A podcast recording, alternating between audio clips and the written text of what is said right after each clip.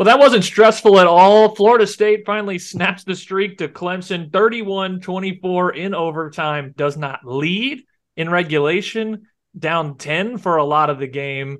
Um, finds a way to battle back and force overtime thanks to the shoulders of the defense. A scoreless fourth quarter from both teams. Um, yeah, I think we all joined the Zoom here and kind of said, "Wow, that that was fun in the most stressful possible way." Uh, you're outgained 429 to 311. They beat you by almost 10 minutes on time of possession. You couldn't run the ball. Your pass attack was kind of mediocre at best. And yet you went into Clemson and you break your losing streak. Um, I got to say, overall, you're 4 0, but certainly a lot of questions to be answered. Thank you for joining us. This is going to be a kind of immediate post game recap here. Uh, Brian Pellerin, Ben Meyerson, yeah, all right, Jon Marchant. See, I got to practice before I start, so I don't do this every time. It's a immediate post game reaction Seminole Wrap. We're doing this here on Saturday afternoon. Um, so yeah, like Colorado, Oregon is on my TV right now as we're doing this. So not much time to rewatch. It's really just what you saw and kind of regrouping. So I want to start it with. I, I'm sure we could go an hour plus on this, plenty to talk about, but I want to look for like one takeaway. We just left the game about an hour ago. The game just went final with whatever Klubnik was trying to do there at the end of the game. But Jon, what is your one big takeaway for Florida State coming out of this game? And we can go into the details in a second. Uh, yeah, my one big takeaway is obviously you're you know if you're Florida State, you're happy with where you're at. You beat your two toughest te- uh, teams opponents on your regular season schedule. You are four and zero, oh, right? A lot of people thought that FSU would be three and one at this point. They're four and zero. Oh. Uh, but also you don't look anything like a national title contender. Uh, there's scheme issues on both sides of the ball that we can get into, but um, again, you you can't be too upset. Uh, it is Clemson is a very very very tough place to to go into and to win, and uh, hats off to this team for doing it. Ben, what's your big takeaway?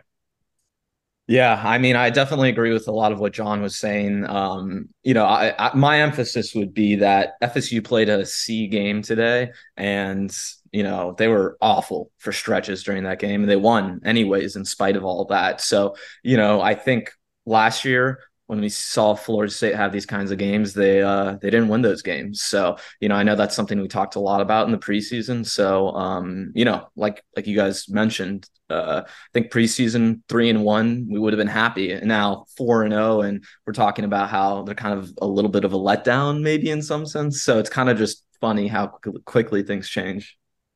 Yeah, I think my big takeaway is this was never going to be easy um, you weren't ever going to go into Clemson and break this losing streak with, I think, a blowout win. If you've lost to a team seven straight times, as as bad as they may have looked week one and, and the following weeks, uh, you knew they were getting up for this game, and it wasn't going to be one you could just kind of walk in there and take. So I, am not terribly surprised. I think my prediction score wise was like 21 20. And then by the time we did the article on Friday, it was like 24 20. I, I didn't expect a lot of points. Um, I also didn't expect FSU to really kind of look this bad. It seems like the the LSU second half almost at this point is kind of standing out as a bit of an anomaly on the year. Jon, you mentioned some scheme issues. I'll let you kind of decide which side of the ball you want to go to first. You won the coin toss, so would you like to go offense or defense on where you kind of see the issues you want to tackle first? Well, I think we have to go defense, right? That's what most I think fans were talking about during the game you know they they obviously want to be more aggressive than they were last year, right? They want to man up on everyone's receivers. We did see Duke man up on Clemson's receivers to start the the you know week one, and they had a lot of success, right? Clemson only scored uh, seven points, I believe, in that game, I believe. So you know FSU want to do the same thing, but they're they can't. They're not very good at it.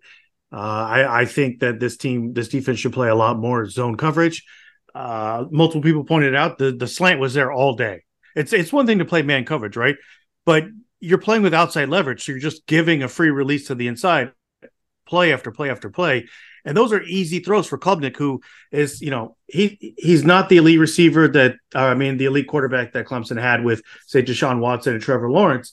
Uh, he's he's far from that right now. He's he's very raw, um, and I thought FSU just gave him too many easy things. I, I do think Garrett Riley. I also think I'll say this too. I also think Clemson they've obviously worked on their offense since the Duke game. They did a lot of things that were differently than what they did in the Duke game, where their offense looked exactly the same with uh, as it did last year with DJ. Um, so you know, credit to Garrett Riley. He, he did a lot of things I think in the game today that FSU had not seen on film before. And so that was a tough adjustment. But at the end of the day, I think this defense tries to play man. I don't think they have the players or the technique to do it. I think they give up way too many explosive plays. And it it really hurts FSU's chances to win, right? Uh because I agree with you guys that Clemson was always going to be a dogfight, but uh, I thought FSU was the better team. I still feel that way after the game. I thought this should not have been as close as it was. I, I think where I ended up on on the defense was they how do I put this? It, it, was like to me there were obvious struggles, right? You you shouldn't have been losing the man to man battles with these receivers, especially with Williams out in this game. It, it's a it's a setup that you shouldn't have been losing. Klubnik looked good after not looking good for a large portion of the season so far. Um, it's disheartening that Duke was better in that man to man situation than you were. Um, at the same time, I I don't know, man. I I, I don't want to put too much in this particular game on them because I feel like they played fine. Like if you told me they give up 24, I feel like Florida State wins the game. If you tell me and, and I would have taken that at the beginning, but the way they played gave me more concerns going forward than than anything else. I mean, obviously you get the huge play from Kalen DeLoach, which which is what essentially ends up winning you the game because it's what tied the game you didn't score the whole fourth. So um, a nod there, but yeah, if Clemson does this to you, then the, the fear is what what does Miami? What is Duke? What you know the teams that maybe are slightly better at skill guys than Clemson currently is. Uh, what kind of issues do they give you? Right, yeah. and that's oh sorry, but that's um I mean, it's it's definitely a major it's definitely a major concern, and I I don't I don't understand it. I thought you know Cypress, he's been up and down this year. Sometimes he makes plays, sometimes he doesn't contest the catches at all, right? And I think even when FSU does contest catches, they uh, it's weird because these receivers that we're playing against keep making these crazy catches, right? And then you know you do a hat tip to them, but then it, it keeps happening. At some point, we have to start contesting and forcing incompletions. It's just not happening. Uh, and it, it's been it's been it's been very frustrating. And again, I want to give uh, credit to Garrett Riley. This is obviously not the same offense that Clemson ran against Duke. So I, I think he did a lot scheme wise that, that really helped him out and helped Klubnik. Uh, but it's still a very disappointing day overall for the secondary. Yeah, that secondary was, was just awful today. Um, and I mean, scheme wise, um, the unit in general, I mean, Fentrell Cypress just – I not good enough today. I mean, obviously you're missing Akeem Dent. That's going to hurt a lot. And he's a really, really, really good football player, and he does a lot of good things for this defense. But it, it's just so stark the difference between them against LSU dealing with those receivers, and then you're playing Clemson, and it looks like this. That's the number one concerning thing that I'm thinking about coming out of this is is how how does that happen? It just doesn't make sense. Um, so you know, I, maybe you can chop that up to it being game one for LSU and, you know, them maybe still getting underneath their feet and some something like that. But you saw what they did last week. We know what they're capable of, and we saw how FSU played against them. Um, and then Clemson does that today. Um, I, it's just, I, I, you know, I mean, I, I think you just walk away from this game thinking, how is FSU going to make the kind of national championship run that we were talking about three weeks ago? I I don't think the path is as clear now as it was before. Yeah, I, I guess so.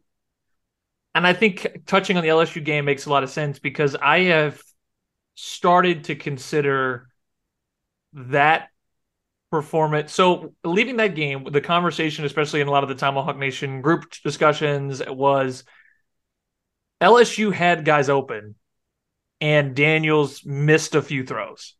And the, the obviously the main one that always keeps coming back to mind is, is the third end of the third quarter to throw to Brian Thomas. If he hits him, it's a touchdown. It's a tie game to start the fourth. Um, I took away from that my initial reaction being, well, you're able to pressure the quarterback enough where a team that isn't to LSU's caliber isn't going to give you those problems because you you were in Daniels' face enough to to cause those bad throws to cause those issues. Um, that I don't think has carried over, and I don't think, and the receivers are still open. So I I think it is a mix where the pressure isn't really anywhere close to as frequent as you'd hope. I mean, they are getting sacks. I think they had three today, or or maybe maybe four. Um, so you're getting there, but I, I think you'd want more pressures and and more ability to force shifting pockets. But it just seems like you're getting beat. If you're getting beat on slants, there's no time to even get there. So it's I end up taking the LSU game as almost like LSU's failure to execute more than I'm taking away that Florida State really uh, disrupted things up front. And I think that's where this game being the only real one I think you can take anything else away from was like disappointing to see you couldn't match up against a much lesser secondary uh, skill player group from from Clemson. Obviously, Shipley caught the ball well, but I mean, he's he's one guy. Right, and I, I mean, they're just the the the middle of the defense is open on on every play, and you know, I thought against Boston College, you know, the safety play was was pretty bad. Uh, I thought the linebackers were very poor in coverage. I, I, I mean, we'll have to watch it again to see. I think the linebackers were better in coverage today. They're definitely better fitting fitting the run uh, fits, but you know, Knowles, Kevin Knowles is struggling quite a bit uh, back there in the secondary, and they're just they're giving up too many too many plays. The middle of the field's open on every play, and you just you can't do that. I, I think it's I, I just don't know. I it, it's very concerning. It's definitely very concerning. Your leading tacklers, Shyheim Brown and Kevin Knowles, both with eight. Right, and uh, they picked on Knowles for quite a bit during the game today. Um, you know, and you miss Akeem Dent. Yeah, I wouldn't say Akeem Dent's like one of the best safeties in the country. So uh, it's just I'm not sure. You know, I think last year they played a lot more zone. They they they you know were leading the country or right up there at the top of the country and, in, giving up the fewest explosive plays last season, right? It was a very good combination, right? Their offense had the most explosives in the country. The defense gave up the fewest for, for most of the season. And that's just not the case this year. And I think they played a lot of zone, kept everything in front of them, that kind of thing. And they just haven't done that this year. They're trying to be more aggressive. I thought the only time they really pressured Klubnik or where, you know, into some mistakes was when they blitzed right off the edge with the with the defensive backs. Uh, you know, again, this defensive line for Florida State is very good. Fiske is incredible. Farmer's awesome. Fabian Lovett had another good game. He showed up very well today. Uh, Verse is just elite against the run. Uh, Patrick Payton played extremely well, right? Your front is very good. But Brian and Ben, to your guys' points, it's so difficult to get a pass rush going if it's one, two, three balls out and that plays open all day long. And it's so frustrating giving up so many explosive plays, letting offenses convert so many second, third, and longs. You just you can't get off the field. And that was part of the offense's problem. It's they can't get on the field because the defense can't get off the field, right? And you can't score if your offense isn't on the field. So I mean, unless you're Kalen DeLoach today. But um, other than that, like it's just very frustrating. I don't think Clemson should have scored 24 points today, right? I just don't if if the defense is coordinated well. So I, I think the sample size of that in full is large enough to say that there are legitimate questions about that unit and how he's coordinating them from now through the rest of the year. Uh, I don't know, maybe maybe Norvell does or doesn't decide to make a change at the end of the season. But right now, it could very well cost Florida State a game this season, even though you beat the two toughest opponents on your schedule. Yeah, I, I think I, I, saw this on Twitter, so this isn't this isn't original, but it, it almost feels like FSU is wasting a really, really special offense with this defense. Um, and, and I think that's just kind of the unfortunate reality that some fans are going to come to after this game. Um, and, and I buy it, you know, I think this is a national championship level offense. They're, they're worthy of the hype. They have the skill players. They have all the guys, Mike Norvell, when he's dialed in is great. Um, but yeah, this defense just is not good enough. I mean, you made some great points though, um, Jon. I mean, the, the defense was disruptive early in the game uh, until they started getting to that quick game. They were able to kind of wreak havoc up front. Uh, Fabo got quite a few pressures, um, especially on those uh, not goal line, but where uh, Clemson was backed up into their own end zone. Fabo was huge on, on, that drive right there. I mean, so they, they have the guys on the front four to be able to to be disruptive, to do what they need to do. But the coverage scheme was just so poor today that they weren't able to execute. Um, and I mean, you made some great points, Sean, about the middle of the defense, but even early on in that game, the outside of that defense, Clemson was just hitting shot plays so many times early on in that game to the point where it just felt like FSU dug its kind of dug a hole that they weren't able to get out of defensively. Um, and I mean, ultimately, you makes some plays at the end of the game that are pretty timely, which seems to be kind of the staple of Adam Fuller so far. um, but it's it's this thing where it's it's it's not like oh the defense plays pretty good and then hey they make some shutout plays towards the end of the game. It's oh my god this defense is terrible. They make awful plays there are things happening that just should not happen and then they come up with just enough plays to survive which you know what in the win column of course that counts but it's concerning for your long-term prospects this season. And i think that's where i ended up. Uh, i do specifically want to give Kalen DeLoach that that shout out on that one play. Obviously you know a lot of negative talk on the defense but that one play obviously ends up being the difference and, and is the one that people will take away from this game. I guess that maybe Keon's touchdown catch there. Um, a bit of luck that the ball that I guess Fiske couldn't pick it up and it bounced back to Kalen because you kind of needed the extra wheels there. But um, that play ends up being the difference. A, a bit of a it wasn't really delayed, but he was coming from so far out. It took him a minute to get there. Uh, Jon, what did you see on that play in particular?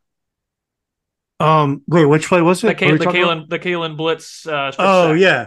So I don't know if it was a delayed blitz by Kalen. It's it didn't look like uh, it. It looked like he was coming from just far out. Yeah. Yeah, and it took a while to get there. I think Cade Klubnik again, like I said earlier, he's very, very raw. He just I don't know how you don't see DeLoach there. I know the broadcast tried to point out that might have been Phil Mafah's uh, mistake on on pass protection. Uh, but yeah, he comes in. I thought it was a great, great hit by DeLoach. Uh, Fiske again was somehow always around the ball. Is right there. Uh, he kind of, I don't know, uh, misses it, but he kind of kicks it back up to DeLoach, who sprints with it.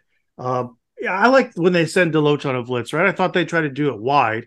I think that was a, a good scheme design. I'll give Fuller that. Uh, yeah, I mean, it's just eh, you don't win the game if you don't make that play, right? And I think Clemson every game this season, or they have a tendency to do that exact thing, turn it over like that, uh, whether it's a, a, a fumble on the snap or anything like that. So I thought and it's I'm kind of surprised too that Klubnik didn't throw an interception. They the Clemson tried to turn the ball over all day, and FSU just kind of didn't want to take it until yeah. right when it mattered most.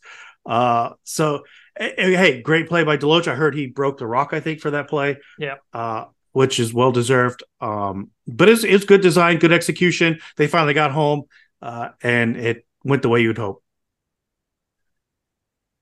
Anything stand out to you on that play, Ben? Beyond beyond what Jon's already covered.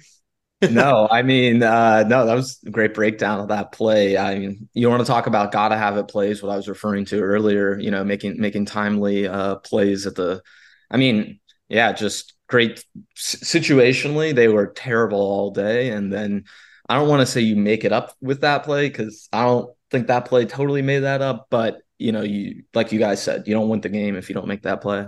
Yeah, I think this game ends up being the one where, where when we're talking about it five, ten years from now, it's a lot of remember. K, K, that's the that's the game. That's the Kalen game, right? Yeah, yeah, yeah, yeah. Okay, yeah, yeah. Like that. This is the play that ends up being the crowning achievement on it, and, and he absolutely deserves to break the rock. And you know, hats off to him. That's the play that wins the game. The effort to get there, helmet right through the football. Then uh, again, lucky it didn't end up in Fiske's hands, and it bounces back to DeLoach to be the the wheels to take it the rest of the way because. Um, Ben, you said earlier that that you that you've seen on Twitter and and, uh, may believe. I don't want to put words in your mouth, so I don't want to go that far. But this defense could be wasting a special FSU offense. Um, I left this game beyond disappointed in what this offense has put on the field. Um, you were giving up sacks on three man rushes. Jordan was missing guys in the small windows that were open. Um, your receivers, Keon and Johnny, who we have sat here and discussed as two of the best receivers in the country, had a large portion of this game struggling to get open. Um, and I still don't feel like they have a great idea of what to do with Jaheim. He's getting the ball five, six times a game, and it just seems like it's not clicking. I, I, it just seems like I love the weapons, and they make plays sporadically but you mentioned it when we first jumped on the Zoom before the, we actually started recording. But they went through those long periods of not doing a damn thing that we were worried about all over the place in this game. Uh, yes, they did. Uh, I want to go specifically to, um, so at the end of the first half, the offense had two back-to-back 75-yard drives, touchdown drives. Um, I forget. I think the first one was to Keon. Then it was the Jordan run in. Um, yeah, right 13 plays and then five plays. Yeah, and then they come out the second half. They move the ball well. They don't convert when they need to, but they get a nice field goal, tie up the game. Um, and then from that point on, punt, punt, punt, punt uh, to end the game. Three three and outs, one five play drive. They didn't get over midfield. Uh, I actually, think, I actually think you shortchanged them one. They had a three and out, a three and out, a five yard, a five play punt, another three and out, and then the turnover on downs to end it. You shortchanged him an extra punt. Yeah. yeah. um, yeah, man, it was a. I this offense. I I want to first off give Jordan Travis a lot of credit because he was very clearly playing hurt today and got hurt again in the game. I mean, dealing with the shoulder issues is, one thing, it being his non throwing shoulder. That's obviously going to make things uncomfortable in the run game. And I think you saw a lot of people talking about, oh, why wasn't there more design runs by Jordan? Why weren't they using him more? I, I I think he was hurting a lot in that game, and I think that was a big reason because of that. Um, he also injured his right hand, and it was bleeding at some points in the game. He was yeah. Clearly uncomfortable throughout the entire game. So I think you know, yeah, Jordan had his misses. He wasn't perfect today, but I think all things considered, he was the best player on offense, maybe besides Keon Coleman. Um, and I, I, I always come away impressed by Jordan Travis's performance. And I think today, for me, was a gutsy performance. I, I think he stepped up when he needed to. Um, you know, in terms of the what's not working with this offense, uh, the most experienced offensive line in college football sucks right now. They're just not good. I don't know. There's kind of no other way to say it. I mean, you, you can come in and totally tell me if I'm wrong, Jon, but I mean, 1.1 yards per carry today. Jordan was under duress most of the day. They had to use multiple backs, tight ends, and pass protection on those rollouts often, and they kept using them more and more further into the game. It, this offensive line that we were so excited about coming into the season, it's just, you know, as much experience as they have, they just are not a good unit right now. Um, and I think that's really disappointing considering who Alex Atkins is and just how much money and time they've put into these players that they're bringing in through the portal. Um, so, yeah, I think the offensive line is really concerning. Uh, that running game was god awful today. I 1.1 yards per carry is like like I I don't remember the last time any team has had that low of a yards per carry, a power five team like that in that type of game and, and still won. Um, so, I mean, look, Keon Coleman, like you said, he did struggle to separate at times, but man, he comes up big when you need him to. He is just excellent in the red zone. He's excellent in man to man coverage. If, if he's manned up, always throw him the ball and give him a chance every single time and it's going to work out for you in the end. Um, yeah, so I mean, I think there's definitely some concerning things about the offense, but I think the reason I said this is a national championship level offense, and I stand by that, is because we we know the ceiling of this offense, we know what they're capable of, but this rough patch that they're going through right now, um, ugh, the I think the offensive line to me is the biggest thing that stands out, but I think really it's the collection of everything. Um, you know, and I think it's important to note that with Jordan being injured today, you take away that element of, of him being able to run the ball. That's that's going to affect your offense a ton. So, yeah, just a weird offensive performance overall. I I don't know. What, what do you think about all that, Jon? Um, everything, everything starts with Travis. I don't think Travis is healthy. Uh, I agree with uh, some of the points that you made about the offensive line. Yeah, they did return the most production in college football, but you know, by it was a very good defensive front. You got to give Clemson some credit. They have a lot of players on there. I think their linebackers are extremely good. Trotter is is amazing, and then secondary, Mukuba is ridiculous, future NFL player. So is Nate Wiggins, who got hurt. So they have a ton of defensive talent on that defense still. Even though Venables is gone, they've taken a little bit of a step back. They're still very good. Uh, but everything starts with Travis. I think besides his shoulder injury, Travis isn't healthy, and even before he hurt it, his ball placement has been not very good this whole season. Uh, it's been very, very frustrating. Uh, you know, he was pinpoint last year down the field. It's not been that the case this year. Uh, so, I mean, it starts with him, but I, I agree, Ben, with your point that Travis. I mean, he's a warrior. He, he gutted this one out. I know he was hurting. I think he re-injured the shoulder a little bit, and it's probably just going to be a pain management thing for the rest of the year. But you know, like I said earlier, there's there's schematic issues with this offense, right? And after the Boston College game, you know, some people talked about we kind of talked about on the pod, which is, you know, why why does Travis keep throwing it into you know contested catches and single coverage to Keon and Johnny Wilson down the field when you got a lot of guys open underneath, right? And at first I was like, okay, well, you know, it's a small sample size, whatever. I kind of get what they're seeing, but now after this game, I think I'm buying into it. And I think Keon Coleman is probably the best receiver in college football after Marvin Harrison Jr. I think he's really, really good. I think Johnny Wilson is what he is at this point. He he'll give you that spectacular catch like he had today, which was absurd. But then he dropped some ones that you know you really need to keep the drive going. Uh, but I, I I'm buying into the scheme issues. I think it's way too much stuff.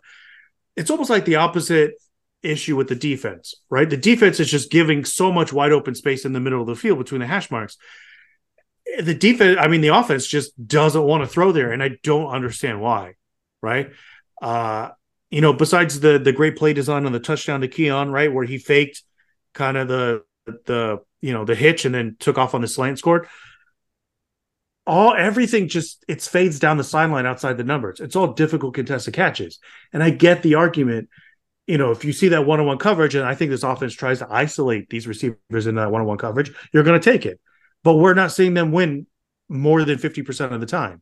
Again, uh, credit to Clemson's defense. They have very good defensive backs, but they won the majority of those opportunities today, I thought. And you you have so much talent. Keon and Johnny and Jaheim Bell, I thought they could have used more on third downs and in the red zone. Uh, you know, just there's nothing under 10 yards in the middle of the field, right? Uh, which, you know, to quote kind of Alan Monday, who used to work uh, for Tomahawk Nation, they, they, don't do anything inside 10 yards in the middle of the field. It's everything's contested catches outside. And uh, it's just very, very frustrating because they're not as good as they could be, right? And then Travis's ball placement down the field is poor, or these, these receivers aren't coming down with those 50 50 contested catches. So they could make life easier, right? When they did throw it into the flat, they had a ton of success against Clemson today right? Whether it was Jaheim Bell or Toafili or whatever, they had a lot of success. So I think they need to throw underneath more, and they just don't want to do that. And I don't know why, because I think it would keep them on the field. Because when this offense is rolling, even this good Clemson defense cannot stop them, right? Someone else pointed out in Tomahawk Nation chat, the only people who can stop this FSU offense is FSU's players. They're that good, or they have the potential to be that good. And it's just too many times they don't execute and it's very very frustrating. I think they could do some things to help out Travis, or Travis could help out you know the offense and keep them on schedule. So it's too many third and longs, and they've been very very good at converting third and longs, but it's too many third and longs. So you know when you're playing a game like this, or when your defense has been having the issues that we're talking about, it, just makes the game a lot closer than it should have been. It, it can be very frustrating. Um, and, and, sorry, one last thing is Ben. I do agree with your points on the offensive line. It, it's it. I mean, Byers had a really rough day today in, in pass protection, but the run game, they got problems. Uh, you know, the returning production hasn't meant much. They can't run for anything. As you know, I, again, it doesn't cost them as much because you're you are good at passing the ball when you do execute. Uh, but when you don't, this offense just disappears. Yeah, the severe lack of a run game is concerning. Obviously, Clemson being what I think is the best defensive front you have on the schedule going the rest of the way. So that that I, I can at least accept that this week, but coupled with the struggle you had last week, um, it becomes is this a pattern? Because Boston College is getting gutted again. Um, I think today, I could be wrong. I think they're playing Louisville and, and already giving up 30 plus yard rushing touchdowns. And um, yeah, it's 35 7 in the second quarter right now as I say this out of my mouth. But to not be able to put it together two weeks in a row is where that becomes extra concerning. Yeah, the, the longest rush that FSU had today was 12 yards. That's that's just unacceptable. Um, and you know, this this running game, it's just so strange to see them execute so well last season and have this massive drop off. And, you know, I think especially what, what you're saying, Brian, it, it'd be one thing if, you know, it looked a little bit better than it did against Boston College because, you know what, hey, this Clemson front is excellent. You, you kind of you don't expect to to beat them up up front, but the running game is actively getting worse. The offensive line issues are only persisting right now. So I, I think it's it's you know of course i'm concerned with what we're seeing but i think the direction they're going to me is is the really concerning thing. And um yeah i guess your bye week couldn't have come at a better time because they really need to get a little healthier along that line get jordan some some pain management um just figure out what you need to do for the rest of the season to to have a functioning run game. Because if if they if this run game just doesn't function um man, they're going to run into issues and they're going to have four or five drives in a row like they did today. Um, and this is the exact issue we talked about this offseason when there's three losses last year. When the offense stalls, they put the defense in a bad place. And today the defense was already playing so poor. So um, yeah, I think as as much as you know, as fantastic as the passing game is, Keon, I mean, Keon to me is like a top 10 pick, top 15 pick. I, I, he's ridiculous. Johnny, like you guys said, he is who he is. Um, but also, and you know, I want to go back to something Jon just mentioned that you know they're living off these outside shots, and the volatility of that is just too much to to kind of rest your laurels on that. So I, I think moving forward, if they don't figure out the run game, I mean, I talked about it before the season in terms of predicting a loss. Like, hey, they get a weird game against a Duke, a Pitt. Miami looks really good now those are the games that you're really concerned about because if you cannot run the ball versus those teams and it stays the same or actively gets worse, they're not going to be the team that we think they are. And I think it's really disappointing for an offense that has such a high ceiling. Yeah, I didn't anticipate being this disappointed in the offense. Um, and like I said, this is a Clemson game. I get it. Clemson's defense is strong, but in regulation, the offense gave you 17. Um, and I don't think any of us think that's enough to have won this game. I, it, I mean, obviously it wasn't, but if you'd have told me before the game the offense gives you 17, I say they lose. You know, they probably lose 20 to 17 or something like that. Um, and I don't expect them to go out and score every drive. Like they have the potential to, sure, I, but I don't expect them to.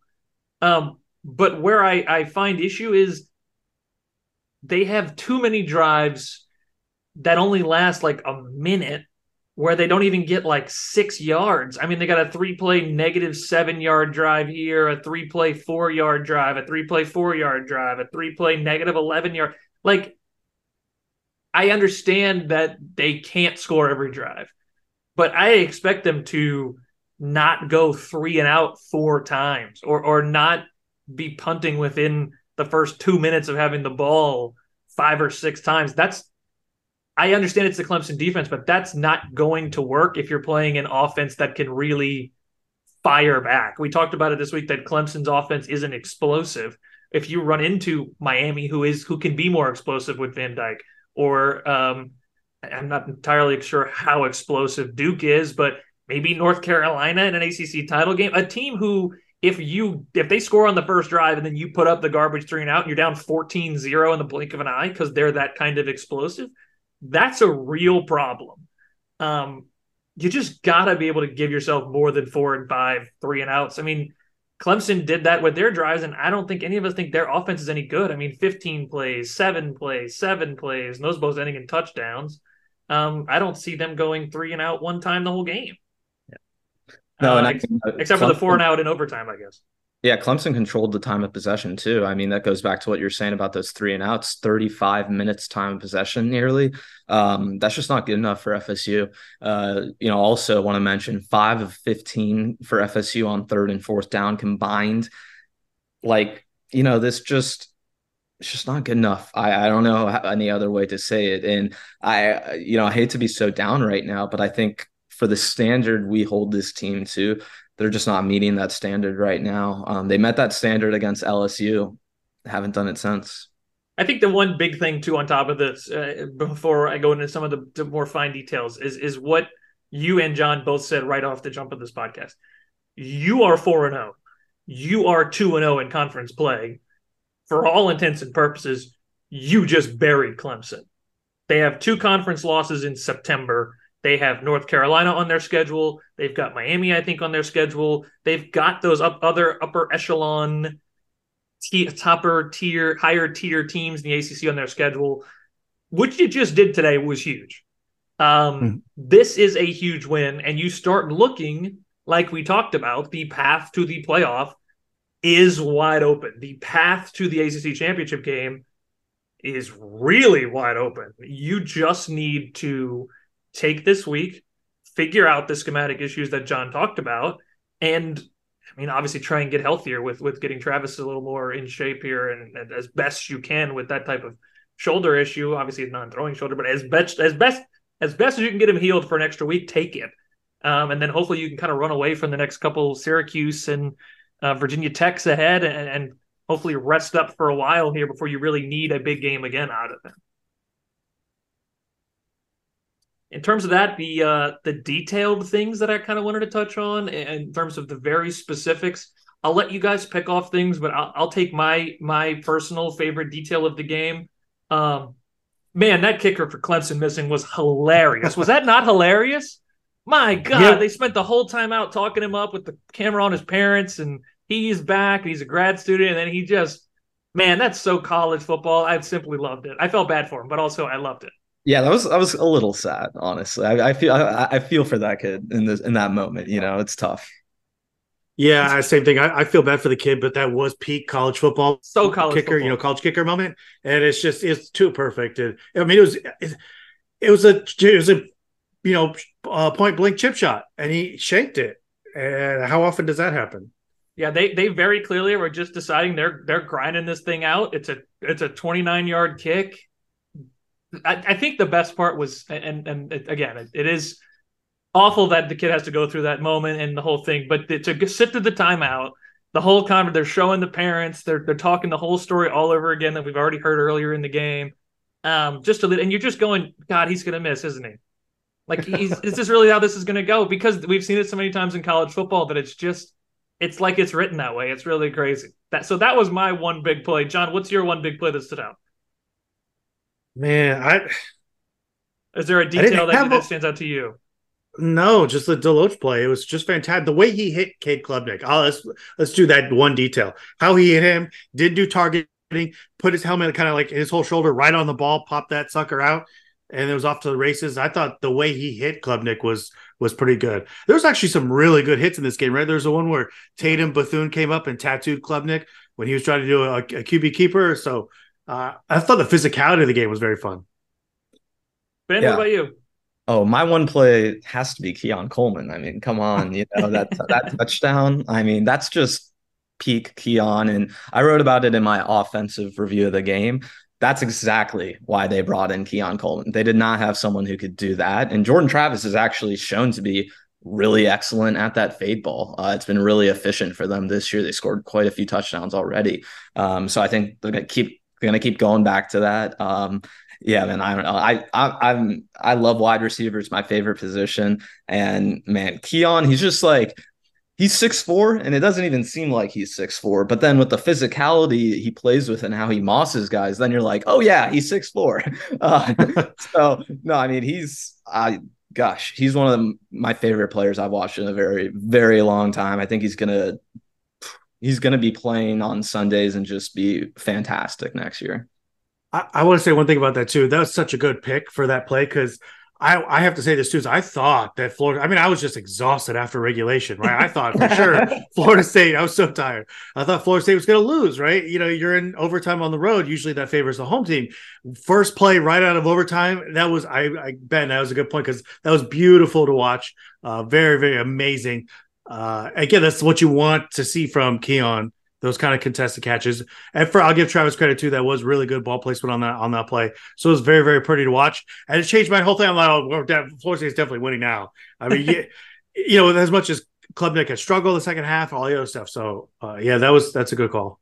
Yeah, it, it it the moment I thought for the first time that I thought they could lose this game was the Mafah run uh, right before that that thump strip sack touchdown um, because it felt like they were knocked back. They were, you know, they were on their heels, and you just go three and out for the second consecutive time. They just put a 11 play drive on you to take a seven point lead. And then they come right out the gates with this big run play, and he's just running through guys, and you're like, well, that's going to be a problem. Um, yeah, it felt like Clemson was in control at that point. And that was the that was the first moment I thought it was over. So the you know the DeLoach play that you mentioned before obviously ends up swinging that huge. And then the next time I thought that the game could actually go against them was the followed up three and three and out punt that then led to the missed field goal at the end. Um, I'm like, if Clemson scores a touchdown here, I think they lose. Um, obviously, if they, they make they, they, make that field goal, it's a whole different scenario than the way Florida State's playing that down the stretch. But um, I still felt like it was a little bit disappointing the way they came down the field and weren't really able to get that game winning drive off. Um, but overall, I, I, only had those two moments where I felt like they could lose when they went to overtime, which I don't know what I don't know what happened on that last play of regulation, where they ran the ball with Shipley, picked up like 15, and just stood around and just let the clock run out, even though they were they could have spiked it and taken one more throw. Yeah, and then someone just posted this combination chat. I think Dabo had said that Cade Klubnik, right on that that uh, third down in overtime, he was supposed to hand the ball off. Instead, he tries yeah. to throw wide on that screen and gets tackled for like a two yard loss. Right, yeah. and then they don't get it on fourth down. Uh, or was, it was an RPO, right? It was a run pass option play. Yeah, and for whatever reason, he pulls it instead of just handing it off, and they pick up the first down, and and you get tackled short on that screen. So, uh, you know, big mistake by the sophomore QB. Yeah, very interesting choice. When it happened, um, I I thought they were trying to be cute, uh, but obviously, you know, in that film film review and and some of the guys uh, at the site going back through it, I, I saw that in the chat earlier. Yeah, it's very interesting choice there from Klubnik because I mean, it, it seemed pretty clear that Shipley had plenty of space to just follow forward and at least get the six inches they needed. Right. Uh, very interesting to then put it right back in his hands for fourth down, but I guess fourth and two, you didn't want to try and run it right into the teeth of this defense either. Yeah, and, um, and one more one more shout out to this defensive lineman. Verse was unbelievable. Patrick Payton was unbelievable. Fiske yeah. again showed up. Fabian Lovett. Uh, the you know uh, Farmer Farmer is just you know, dog walking their guard a couple of times. The backup uh, right guard. So hats off to them, and I, you know they they did an excellent job today. And one other thing I want to talk about um, before we get out of here and go watch the rest of Oregon absolutely dragging Colorado. Um, it, it's a pet peeve of mine, and I don't really want to go here because I believe it to be the loser's lament because it's the same eight or nine guys wearing stripes out there. But a, a lot of chatter today on officiating. Um, I, I, I, before I, I cede the floor to you guys and let you have your thoughts, and please don't let me taint them if you really think it was it was slanted. But uh, my general opinion on officiating being one side or the other is um, they're just a bunch of older guys who are just trying to call a game. Um, I think the Renardo Green penalty probably stays in the pocket, but I see how you end up throwing the flag. Um, you, we go back to the thing where you could throw holding on pretty much any play, so it is a little subjective on when they pick and choose to throw the flags. Um, but I don't think any of us want to watch a game where the flag's being thrown around 800 times. And I don't think I, I didn't watch this game thinking much in the way of this game is clearly slanted. Um, though I I can very easily watch just about any game and go, well, the officiating is maybe poor to below average uh, in just about any game.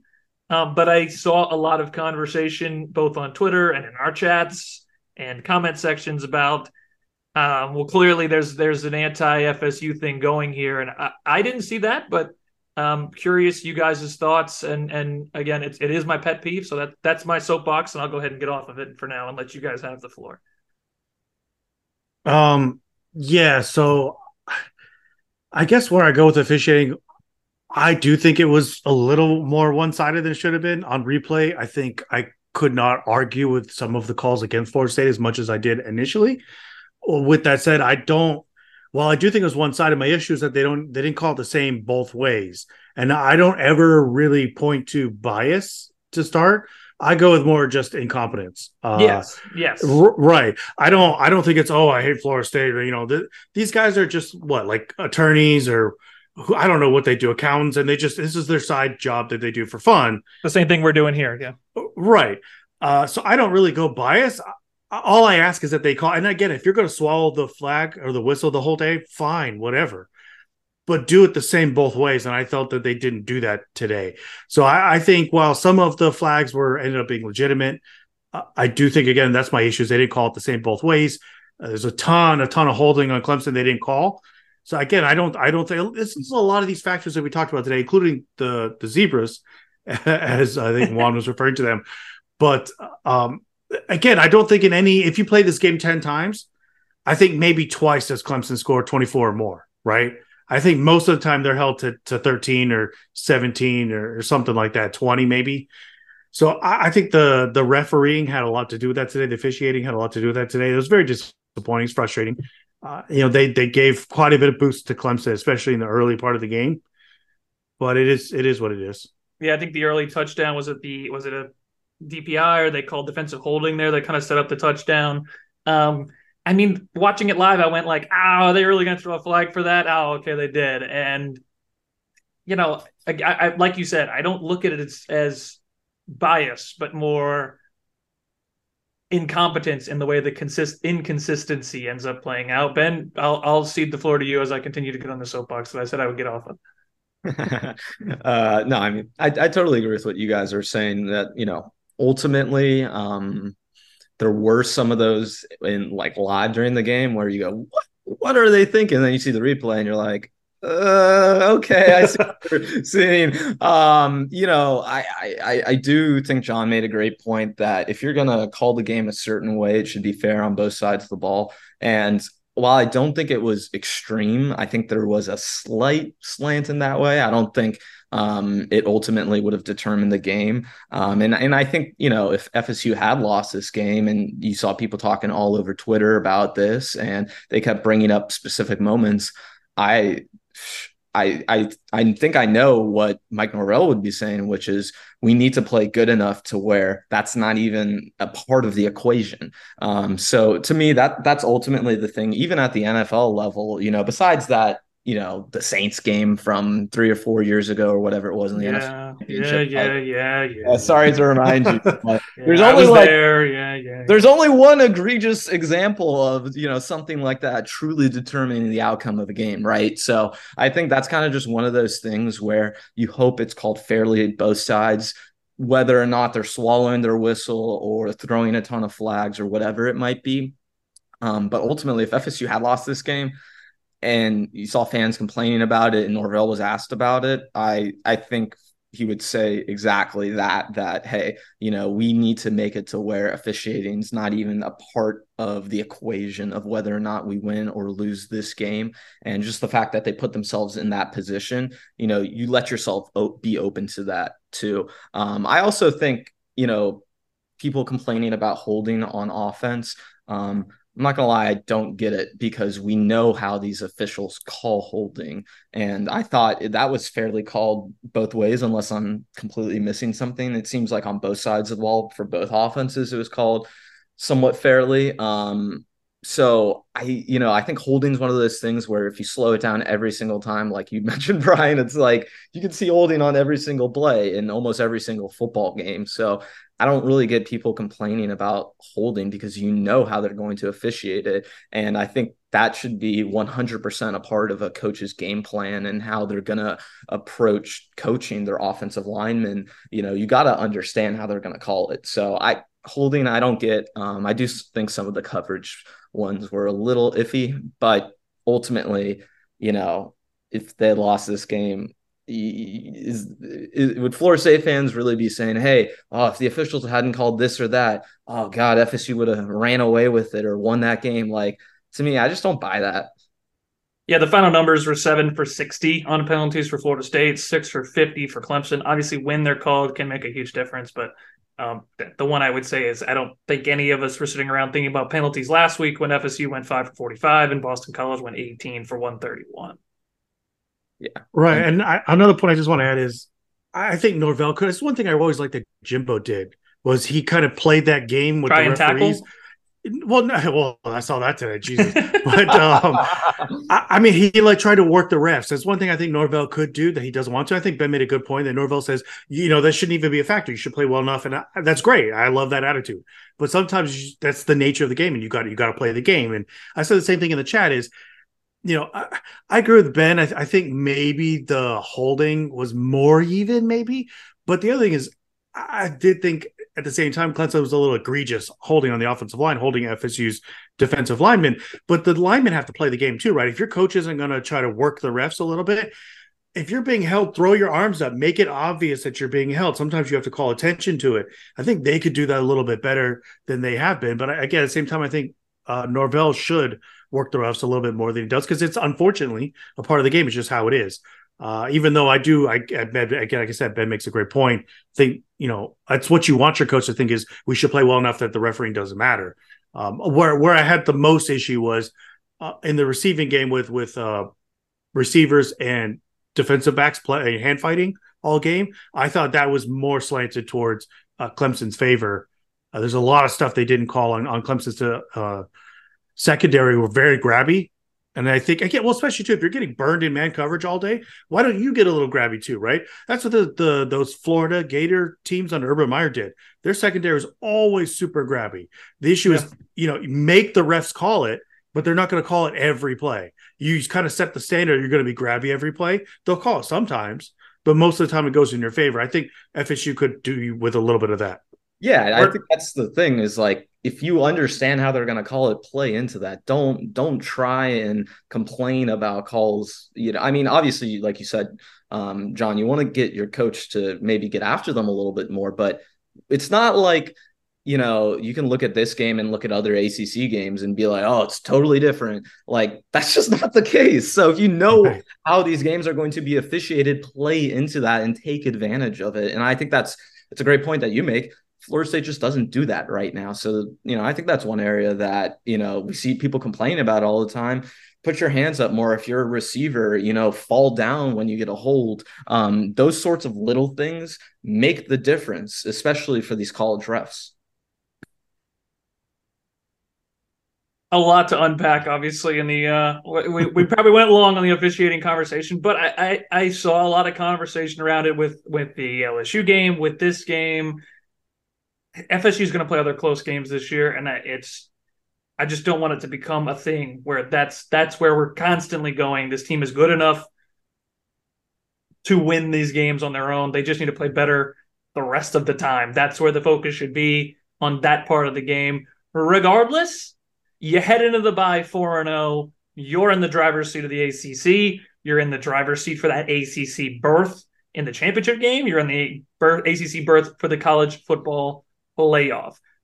All you got to do, get healthy and take care of what's ahead of you. Uh, we talked about a little bit the schedule coming up ahead of this bye week is Virginia Tech, Syracuse. Ben saying circle your calendars. October 21st at home against Duke could be a good one. Uh, Wake, the month of October seems fairly open outside of the Duke game. Get healthy, go handle your business, come out and play like you're supposed to. And you could be a team entering November at, at 8 0 here if you're able to handle Duke.